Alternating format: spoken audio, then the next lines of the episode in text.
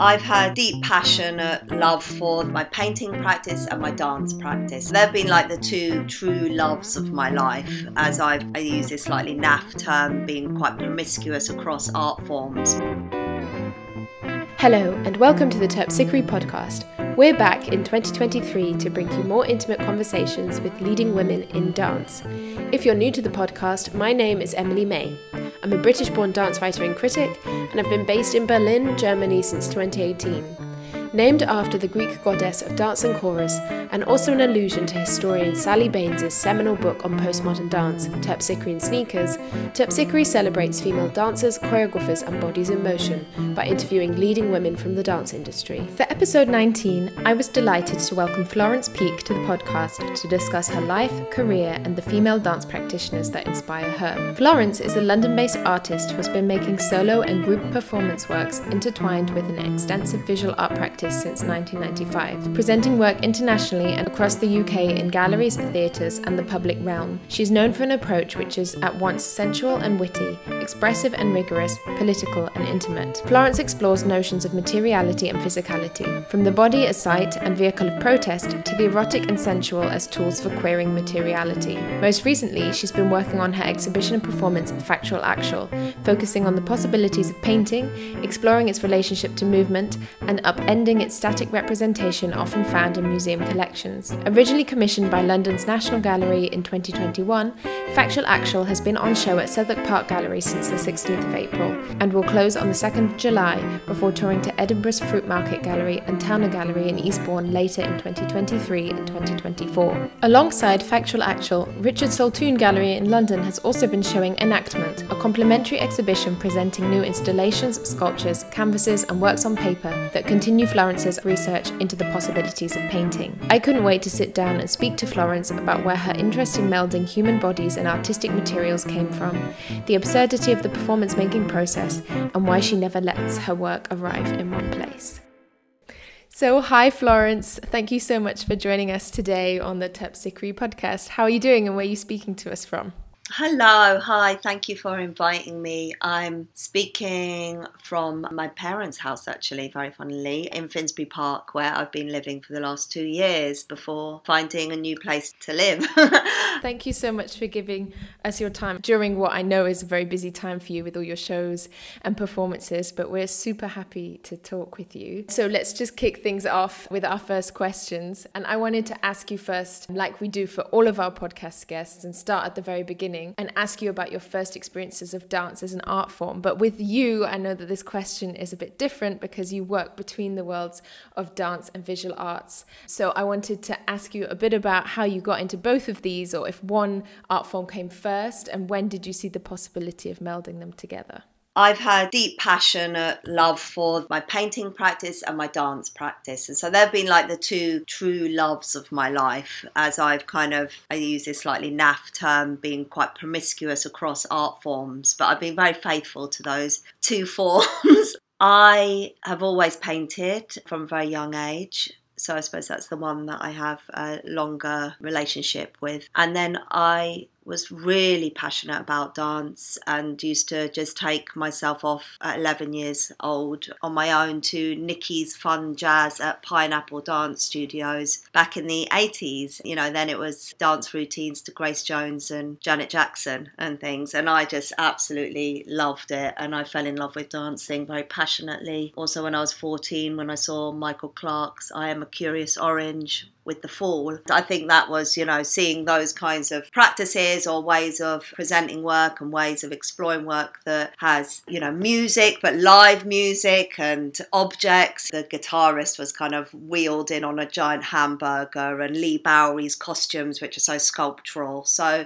from that moment on, I was constantly making up dances in my head that used kind of costumes or objects. I remember like wanting to have a motorbike and ride a motorbike on stage. It always had a kind of hyper theatricality to it. You know, the 80s with Lee Anderson and Laurie Anderson, you know, there are all these different practitioners that were really exploring how to bring in sculptural costume and live music, text, all those things were starting to be played with. Those were a big big influence on me. I always was painting and drawing from the figure, life drawing classes, clay classes, all these kinds of things, but very much kind of on my own from quite a young age. My parents are both artists, so that was very much in the house. And my dad is a painter, but also works in performance, textiles, amazing textile pieces he works with and writes incredible text and poetry and photography and painting. So,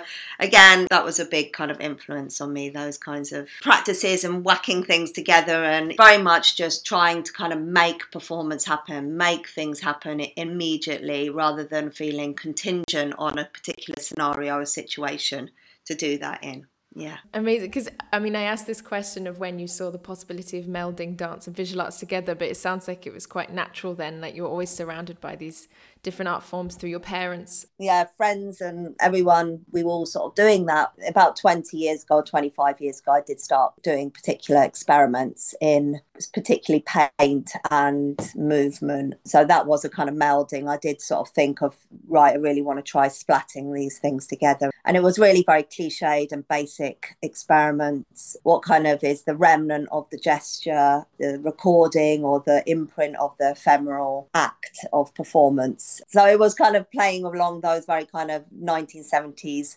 feminist performance art, Carolee Schneemann esque type thing, or the Viennese actionist painters or Gutai. And so it was very kind of basic and cliched in a way. Not that I think those people working in those kinds of forms or practices today, not that I think that that is, but I think, you know, it's something that there's such a rich canon, a rich history of mark making through performance. You know, it's like how to how to work with that or what you're going to do with that history in a way. So you said that you started working on that around 20 years ago, exploring it in more detail detail. Was that kind of before or after or during you went through your training? And if so, can you also tell us a little bit about your training process or what you did as a student? I've had a very unconventional training. So I did my first dance training at Lewisham College in 1994. I left, and then I went into lots of different kind of experimental dance forms, mainly training with Skinner releasing techniques. I went into that very full on. Did lots of training at independent dance through different practitioners, Eva Karczag, Helen Poyner, Miranda Tufnell. So all very somatic based route of dance. At the same time, exploring drawing, painting, keeping those practices alive. Then in 2006, I think it was, I went and did an MA in contemporary performance making, and that was a lot around writing for performance, and that was at Brunel University. So it's been quite all over the place, really. It's been this quite natural or organic training process, I guess. Did you pick kind of things as you went along and like realized what you wanted to delve more deeply into? Is that how it kind of evolved? Yeah. I also did like a training in rebirthing, which is a breathwork therapy in the 90s, and went and studied with Leonard Orr in America with that. My dance interests really bridged into the different kinds of spiritual practices and more to do with the psychotherapeutic realm in a way. It went down that route as well. And then there was always drawing, always painting that was sort of there alongside. From that kind of melding time after these kind of trainings that I did, I suppose those practices were before I went and did the MA. I started looking at what is this thing of looking at materials like plaster or clay or found objects or fabricated objects. What is the relationship? How do the properties of each of these things affect and choreograph the body? And what is that relationship? What is the encounters going into kind of more like jane bennett vibrant matter mode or you know donna haraway ideas and things like that. So what is the encounter? What is the kinship relationship with these materials and things? So that's where it started to take that kind of interest. That interest has informed your practice for most of your career now right? And it's kind of influenced so many of your performances but in different ways. And so i've listed a few here that that's really evident in. So from all the amazing videos you sent sent me, obviously there was Rite, which was performed at Paris's Palais de Tokyo in 2018.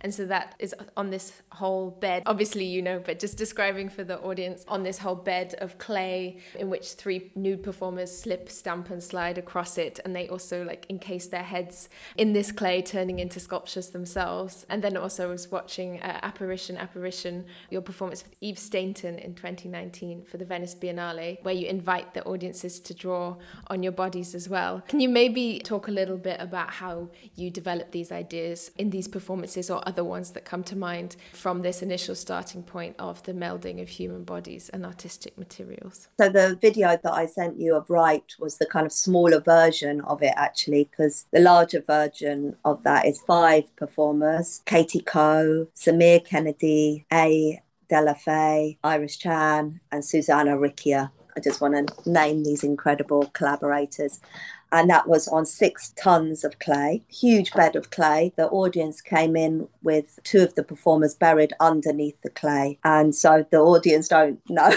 that there's these people underneath, and the, then the whole floor starts moving as they're breathing. And yeah, like you say, it goes through all these different kinds of states where the clay gets built on the whole body as a kind of bodily extension, and then when there's more water added, stage becomes this kind of sloshy, wet kind of river of clay that then, of course, is choreographing the body in a very different way because you can't stand on two feet. So you're just slipping and sliding, and there's a kind of whole other kind of rhythm or gesture or emphasis on what the body is doing there. And then we also use Stravinsky's Rite of Spring in it. So I wanted to do a kind of sculptural reimagining of Stravinsky's Rite of Spring. It's kind of primal, visceral nature, it's kind of instinctive, using the instinctive, intuitive body as a kind of force against change, as a kind of protest as a kind of way of being able to kick out against conventionality or a kind of conservative and kind of fascistic relationship to the body.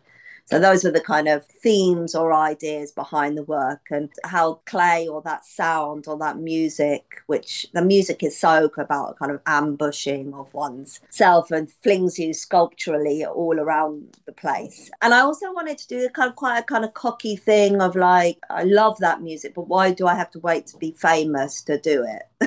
so I thought I kind of I want to sort of inject or insert myself in the canon of choreographers that do it, even though my work is mainly in visual art context rather than dance context. Yeah, it was a absolutely joyful uh, and very stressful process. I just wanted to jump in about Rite as well while we are on it because you mentioned about the canon of people who have choreographed to this piece, and obviously one of the most famous is Pina Bausch. Um, and I was just thinking when I watched it, she performed this on the soil, but with you and the bed of clay, it almost takes this kind of natural element to a whole new level because they're like actually really becoming at one with this clay. And I was just wondering, when you were doing it, did you do much research into other interpretations of the Rite of Spring choreographically or specifically Pina Bausch? Oh yeah, I know. I love that one, and I think I might have seen that live actually. For some reason, suddenly like loads of people were doing the bloody Rite of Spring. You know, you have an idea and you think you're being really original, and then it's like everyone's doing it. You know, like when me and Eve started working with slugs and all of that stuff around 2017, 18. Suddenly, then everyone's working with slime and slugs and queer aesthetics and stuff like that. So it, yeah, it's very funny how these things ah. kind of enter the zeitgeist and the collective conscious. It was very much like the clay was choreographing the body. The clay was impacting in this way. There was no way that you could control it in any way. It so sort of had to kind of submit to its will in a sense. It just started to be very apparent that there was just lots and lots of interpretations of Stravinsky's Rite of Spring. Xavier Le Roy's one as well. I quite like that one, which where he's by himself and he's kind of being the conductor.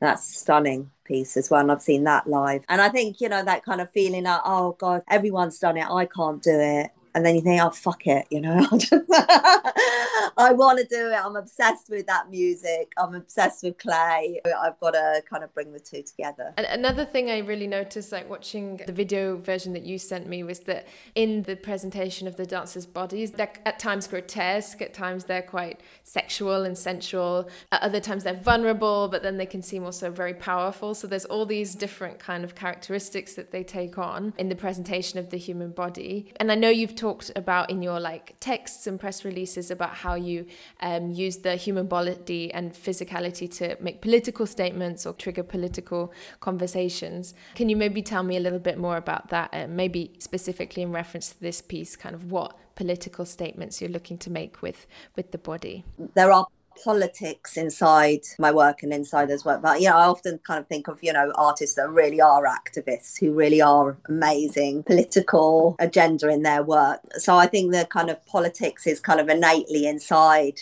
the work. But I often feel quite like, you know, it's not doing what sort of certain people do in terms of how they kind of take risks in their work. Uh, but in this, I do feel like there was something about clay being a queer material, it's alchemical. It transforms, it continuously is transforming states. I love that. That I feel that there's a kind of politics in that. There is a breakdown of control or modes of manipulation or in a way kind of anti-capitalistic or consumerist ideas even though you fire clay and then it becomes a cup a saucer a plate another kind of object. It does become a commodity does become something that is consumable etc but in a way before that it's kind of staying in this state that it can shift states it shifts and i think of it almost like a kind of psychic material that transforms us and as we touch it or we look at it being touched it does something that's kind of transfers a way of connecting with each other and encountering each other. So in the piece when it gets performed for most of the work you kind of sit as an audience member kind of looking into this pit of clay so i'm sitting on the outside. And then halfway through, it starts to be that the clay starts being thrown and the audience are getting covered in the clay as well.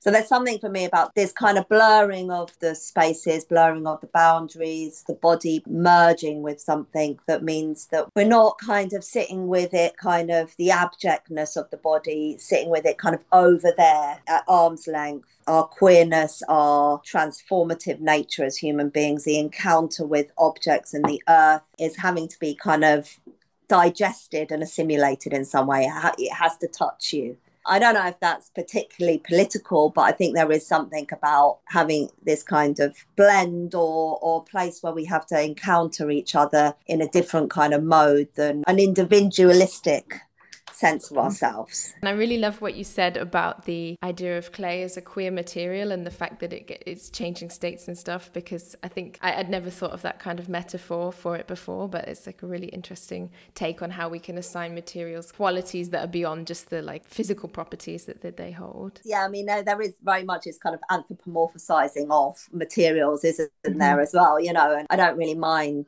doing that because I think it's a kind of activation of the imagination in a way of sort of connecting two things. Clay, you know, it's, it's so bodily, it's so much like referencing shit, spit, internal organs, the kind of inside the interiority of the body is then kind of outside of the body. So there's that whole reference to clay as well. And it always makes me think of as well in GCSE literature, we did these war poems. There was always this talk about the soldiers returning to the clays of the earth. I think that that always stuck with me about this idea of the connection between humans being built from clay or arising from clay. There's all those kind of references which I think are great as well. And the Battle of Solomon, all those things of the churned up earth. And, mm-hmm. and there is a violence there and there is, you know, and then there's a tenderness and a huge eroticism with it. So it's where all these kinds of states and sensualities sort of meet and cross and kind of get confused or layers. I like that very much in my work that things open to a multitudinous nature nature or kind of layered multiplicity of meaning and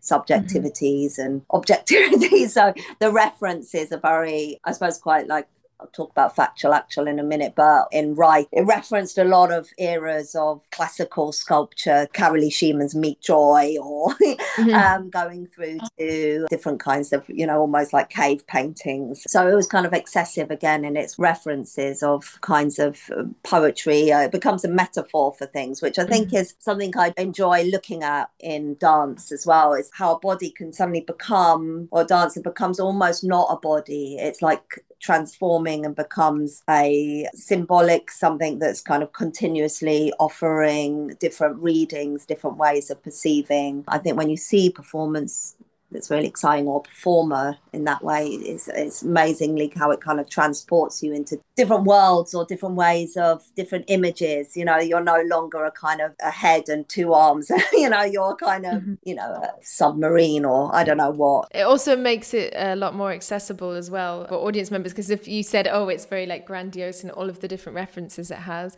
but then if there are all these different references, that also means there's a lot of different levels on which an audience can key into it or interpret or find meaning. There is quite a lot of that in my work that I like playing with ways of being able to access it. But I wouldn't want people to feel like you need to know about Gutai performance or whatever, or the Impressionist era or whatever, you know, to see it. I think it's, yeah, absolutely not. On that note of not having to know about all these things, I wanted to talk a little bit about humour as well, particularly in your piece Make from 2012, so a little bit earlier. So for people who don't know, who are listening, that this was a piece at Yorkshire Sculpture Park and it sees a group of 10 women building and dismantling a monolithic structure through a series of choreographic tasks. And I really like how it said it was parodying and unveiling the hidden labor of the art making process.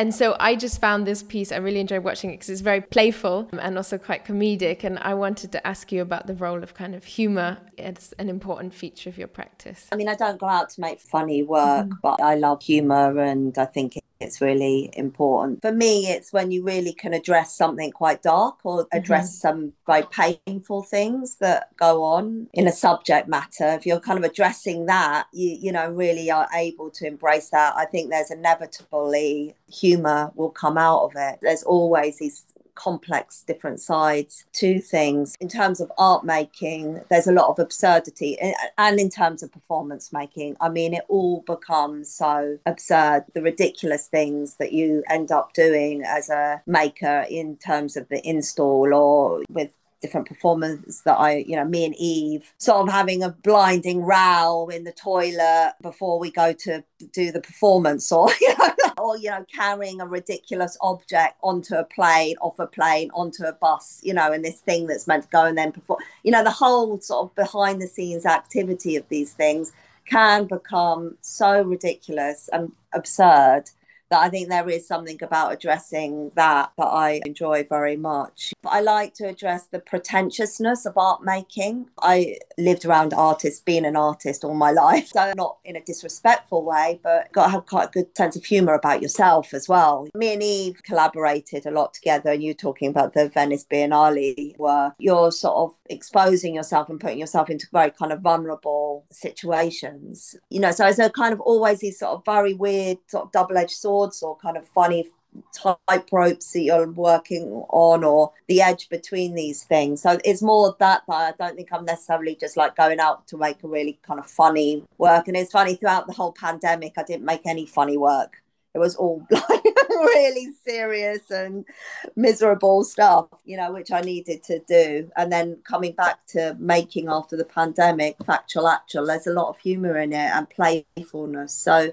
that's been nice to discover again that I do have that. You're saying about the absurd situations you get into in the performance making progress. It just flashed me back to when I was at Laban, and for some reason I'd done some shooting in Greenwich Park and walking back through Greenwich and Deptford with a completely blue painted face and not understanding why everyone thought it was so funny and uh, weird on the streets and just thinking, oh, well, this is the most normal thing in the world. Why is everyone laughing? Exactly, exactly. I mean, and we're all being in like those absolutely ridiculous sort of situations. And uh, me and Catherine Hoffman, that I do a lot of performing with, again, finding ourselves in the changing room before we do our show in three inches of beer on the floor in a broom cupboard trying to do our makeup, you know, and we're kind of, we're both 50, we've both turned 50, and we're like, here we are, we've arrived. here we go again in a broom cupboard, squashed in, trying to kind of do all this stuff. There is so much kind of performance in what happens behind the scenes. I've just finished this 50 meter painting that I have at the Southwark Park Galleries, and the studio assistant that I'm working with, we just found ourselves in absolute hysterics a lot of the time, trying to manage this unwieldy, almost like it's like a dead dead body slapstick almost stuff of trying to manage this huge painting and also feeling very bad tempered and angry, but then being able to have a right old laugh about it afterwards. So that was good. Amazing. Seeing as you're talking about Southwark Park Galleries, let's go on to Factual Actual, which is currently being shown at Southwark Park Gallery and also with a complimentary exhibition at Richard Saltoun Gallery called Enactment. I believe Factual Actual is a continuation or a further exploration of a performance that you had at the National Gallery in 2021. Maybe we could just start by talking about that performance from 2021. Could you maybe tell me about the original themes or things that you were exploring for this performance before we get on to what is being shown at the moment? It was part of the Poussin and the Dance exhibition at the National Gallery. Poussin's like this quite technical classical painter from, I think it's the 1800s, 1700s, something like that these kind of very kind of ensemble scenes of these choruses of dancers going through the woodland glades or nymphs dancing. So very particular, very much from that kind of white male Western canon of classical painting. And as you know, the National Gallery is kind of big colonial kind of monster of stuff. And, you know, there's not many, practically no women painters in that collection or any artists of colour, black artists. So um, I think they're doing a lot to change that. And I think that, you know, I have a big respect for their institution as well. It was wonderful to get this commission, but I kind of wanted to relate to the narratives that are invisible there, the different kinds of bodies that are obscured in the making of painting, the labour that's behind a lot of these paintings. You know, these big masters of painting would work in collectives, you know, they, they were never just alone. I did a little diva number and I demanded to have one of their big gallery spaces without paintings on the wall. And they happened to find me one, which which was really good. So the audience had travelled through all the Tintorettos, Titians, the Spanish section, and into this burgundy embossed brocaded room, very beautiful. I hung four four to five meter canvases from the ceiling, great height, and these kind of collapsed canvases that the dancers then pull up and down, unclip and throw and cover the audience in these canvases crumpling them, folding them, collapsing them. So I took this kind of gesture of the collapse as a kind of metaphor of collapsing a canon, collapsing 2D form into a 3D form, what's behind these canvases, what's behind these objects. So it was Natifa White, Temi Jose, Katie Coe, Iris Chan, and Rosalie Wilfred. We played with this in the original score, and Eve Stainton has joined also the troupe. Uh, for Park Gallery. So we threw these paintings around. So it was very kind of a reverent look at painting and a kind of dismantling of what painting can do, looking at the kind of different kind of gestures of painting, and especially around the classical canon for the National Gallery. In a way, looking a bit at the kind of violence behind that form. And I wanted to ask a little bit about the process of how you developed the performance and the paintings for this specific exhibition. Did one thing come first and then inspire the next bit, or did the physical performative layer and the paintings that you use kind of develop simultaneously? So I was working with movement practice and mark making practice, having canvases, large paper, huge paper, and large canvases on the floor, on the horizontal. And I'd work with different sort of imaginative processes that were about ideas on the body or ideas on falling, inspired very much from Skinner or different approaches or Helen Poyner's work or my own approaches, touch based processes if it was working with other people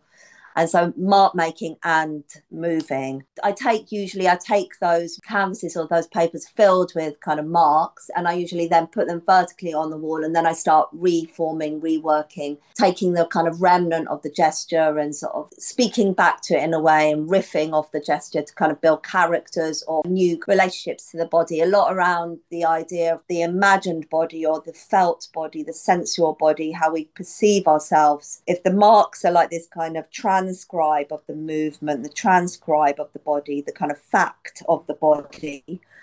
in a way, then what is the kind of imagined relationship? What's the fictional body? What's all these ways we perceive ourselves as multi special, multi gendered, multi layered in terms of ourselves? And I'm quite interested in that real schism or chasm between the documentation of your body or the fact of the body or an empirical practice and how it sort of jars very much with our own feeling and our own experience of moving through the world and our internal relationship with the body. So, factual, actual, like what's real, what's not. The paintings then develop with these kind of fictional narratives of the memory or the experience of that movement. So that there was a lot of this kind of practice going on since kind of 2016, 17, these paintings that were being made through that process. And i kind of wanted to like lift that and turn that into more kind of live performance. And this opportunity at the national gallery came. So a lot of the canvases well all the canvases that were used at the national gallery have these kind of figurative explorations on them the ones that i've just described. And they were made with the dancers in the show as well. Amazing. You mentioned a lot of really nice words there like mark making transcription of the body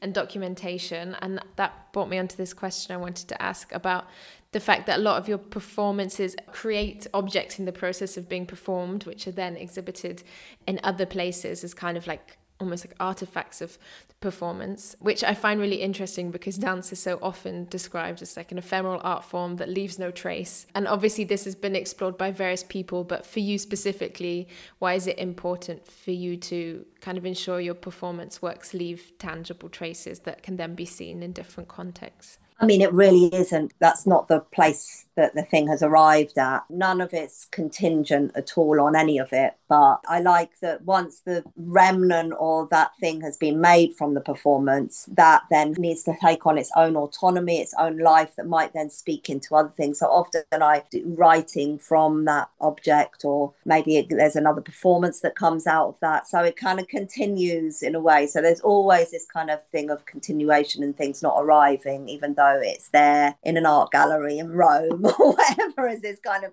on a plinth or whatever gallery have chosen to do with that thing. I don't sort of see that as a kind of arrival point, and I see that it kind of is something then has a new kind of existence in a way. I think that I'm not very romantic about that notion. I don't really want to get wedded to this idea of things kind of needing each other too much or being contingent on each other, or that there's something that there's a kind of extraction and an abstraction that then happens that is generative. So it's all generative rather than kind of arriving at something. On that note, of kind of generation and evolution, how has Factual Actual changed or evolved or been reinterpreted for its current showing at Southwark Park Galleries? well, I did a 50 meter painting by four meters, and that wraps around, envelops the whole of the white cube space there at Southwark Park Galleries. And it's was made all with participants from the kind of local community and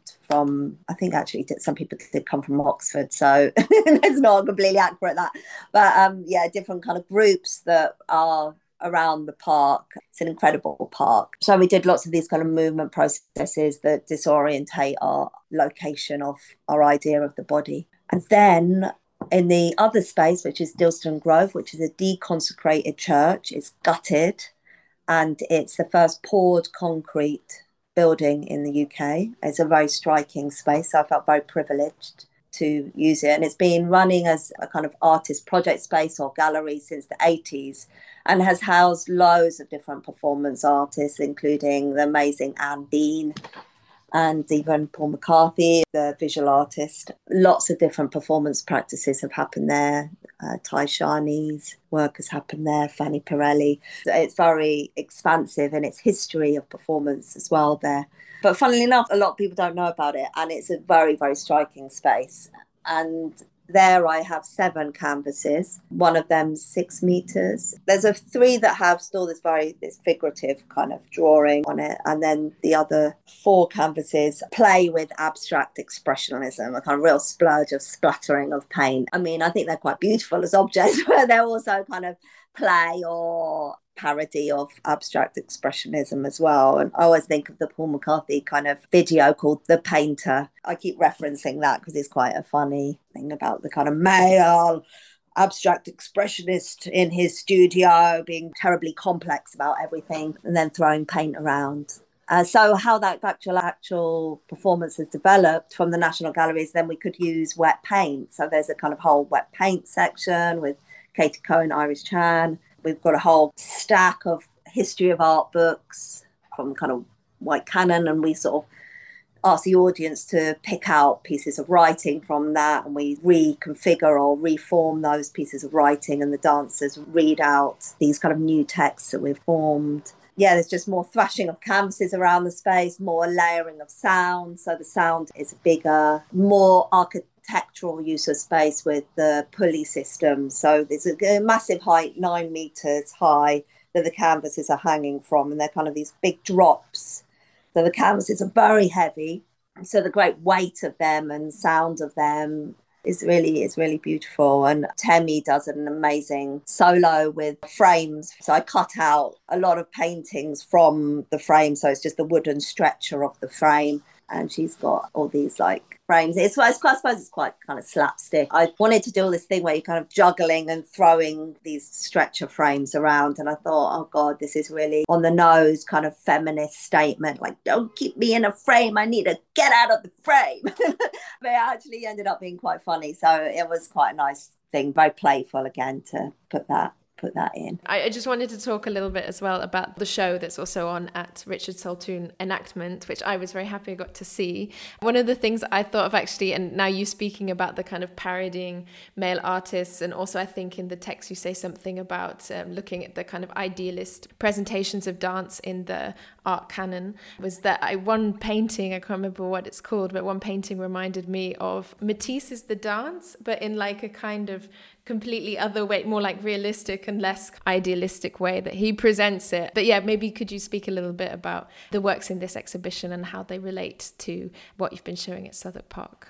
There's quite a lot of works that are quite small little drawings actually from the documentation or actual uh, yeah and then there's things like there's a whole costume that one of the performers works with in Southwark Park Gallery and some of that costume is in the show at Richard Saltoun Gallery and those are these kind of lumps really that I call medallions. They're abstract pieces and they were kind of grief lumps that I did throughout lockdown and then started to wear all these layered up like kind of almost like scales or something. They get kind of taped to the body. I think of them like coagulated matter or condensed energy that's held in the body and this kind of way of externalizing that this kind of thing that's internalized or inside that hasn't got a voice or can't be seen. And through that process of painting it or taking it outside of the body there's a transference or a transformation from dislocating it from inside the body onto a painting or onto a sheet of paper. But it's like these kind of layers and it's like gougy kind of paint and like lots of drawing into it and they, they take a fuck of a long time. So they take ages but i've got about 30 or 40 of these things. Yeah they feature a lot other folded collapsed canvases that are like the folded collapsed canvases at Dilston Grove, different processes of that factual actual process of the, the mark making through movement and the fictionalized or imagined felt body, yeah, different documentation. So it kind of stretches over three years of bodies of work or work that's related to this process and things. There's also writing that's related. Often in my work, there'll be kind of many sort of spores of, of different things that kind of help with framing and thinking and embodying these ideas. Looking to the future, potentially in reference to factual, actual, or other projects or just things in a broader sense, what are some of your kind of plans or hopes or ambitions for future projects? Factual Actual is touring to Edinburgh Fruitmarket, their amazing new performance space there, which is this kind of gutted warehouse space. So very different from Dilston Grove, which has this kind of religious element to it. So that's going to be adapting the work for that situation. Again, it's an art gallery, so I feel like there is that context there. Then it tours to Towner Gallery in Eastbourne, where both the 50 meter painting and the performances will take place. So uh, I'm really excited that it kind of has this further life. As you said, it's going to two other art galleries. And with this in mind, I wanted to touch on the fact as well that, like, while you have presented work in theatres, you do mainly show in gallery spaces, such as all the ones we've mentioned, but also Hayward Gallery you've worked at as well, uh, Whitechapel and the Baltic and the Serpentine, to name just a few more. I wanted to ask why is this? Obviously, your work being between movement and visual visual art and painting lends itself to this, but are there other kind of reasons why you feel like you've, with your movement practice, gravitated towards the gallery space as opposed to theatrical setting? I think it's good context for my work because my work is often related to sculptural processes or art making processes. But my God, it's not for want of trying. I'd absolutely love to make a work for stage and have a situation where there's a seating bank, you know, lighting and sound, and there's really good infrastructure for performance. So I would absolutely love that. I find it very hard to get dance programmers to actually come and see my work. I think it's quite limited here in the UK. Experimental work, dance work, or work that crosses different art forms and incorporates different modes of exploring dance and what dance can do and be. I think dance houses kind of understandably you know that it's a very difficult art form in lots of ways and how to kind of get bums on seats and blah blah. But you know i don't think there really is actually a theatre that's dedicated to experimental dance. There's not um, in the UK. Not something like kind of arsenic in Lausanne, you know, not something like that, or some of the places in Berlin, you know, where programming is hundred percent queer. Let's bring in the queers. Let's bring in the let's bring in the kind of you know people who are really thinking in different ways about what dance can do and be. I'm saying all this at the risk of probably not being included more, but um, I think that a lot of visual art contexts are very good for my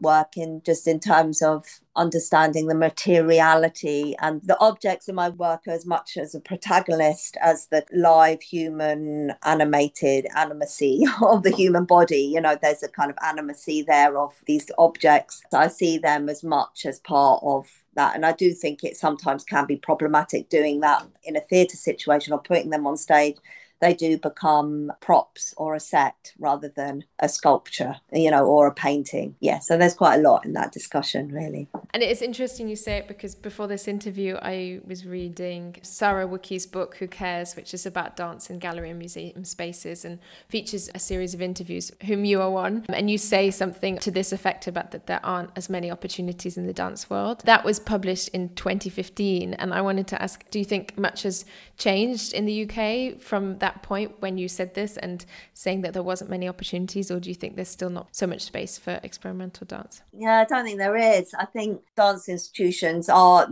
you know you might have a program or a season of or a festival or something. We're all sort of fighting over those little crumbs of getting into those festivals. And then of course there's a lot of wanting to bring international arts and of course that's important. I'm not meaning that in any weird way but the exchange sometimes doesn't kind of go backwards or forwards. It's maybe a kind of lack of commitment or dedication to experimental kind of processes. But I think since I was in that book, I regret quite a lot of things that I said in that. So, so uh, yeah, don't don't quote me on any more of it. We've come to the last question of the podcast, which again, like the first one, is something we ask everybody, and it's because as this is the Terpsichore podcast and we focus on interviewing leading women from dance and art, we always ask if you could meet and talk to any female dance practitioner or movement practitioner from history, who would it be and why? And maybe what would you want to ask them?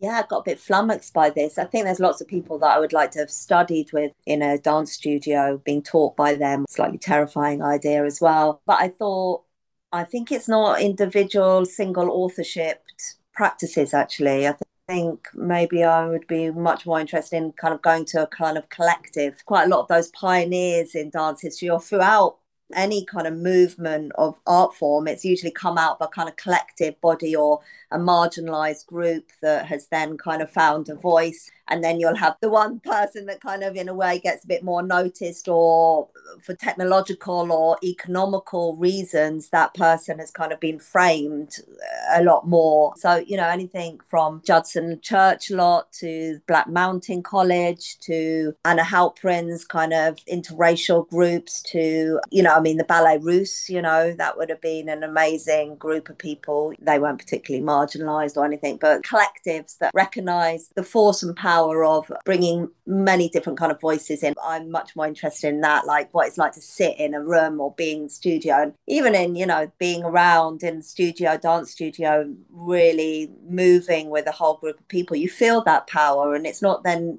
just the teacher's voice. It's not the facilitator's voice. It's like we're all in this together, and I am interested in how dance does that. I know there are incredible figures in dance history that have created incredible thinking and work and material and carved a kind of pathway. But I'm always quite fascinated by like the Judson Church gang or other groups that have formed together in a way. Lots of vibrant stuff has come from that. Thank you so much again for your time today. It was an amazing conversation and have a lovely rest of your day. Oh, brilliant. Thank you. I hope you enjoyed the 19th episode of the Terpsichore podcast with the amazing Florence Peake. If you'd like to find out more about Florence's work, why not follow her on Instagram at Florence underscore peake or check out her website at www.florencepeake.com.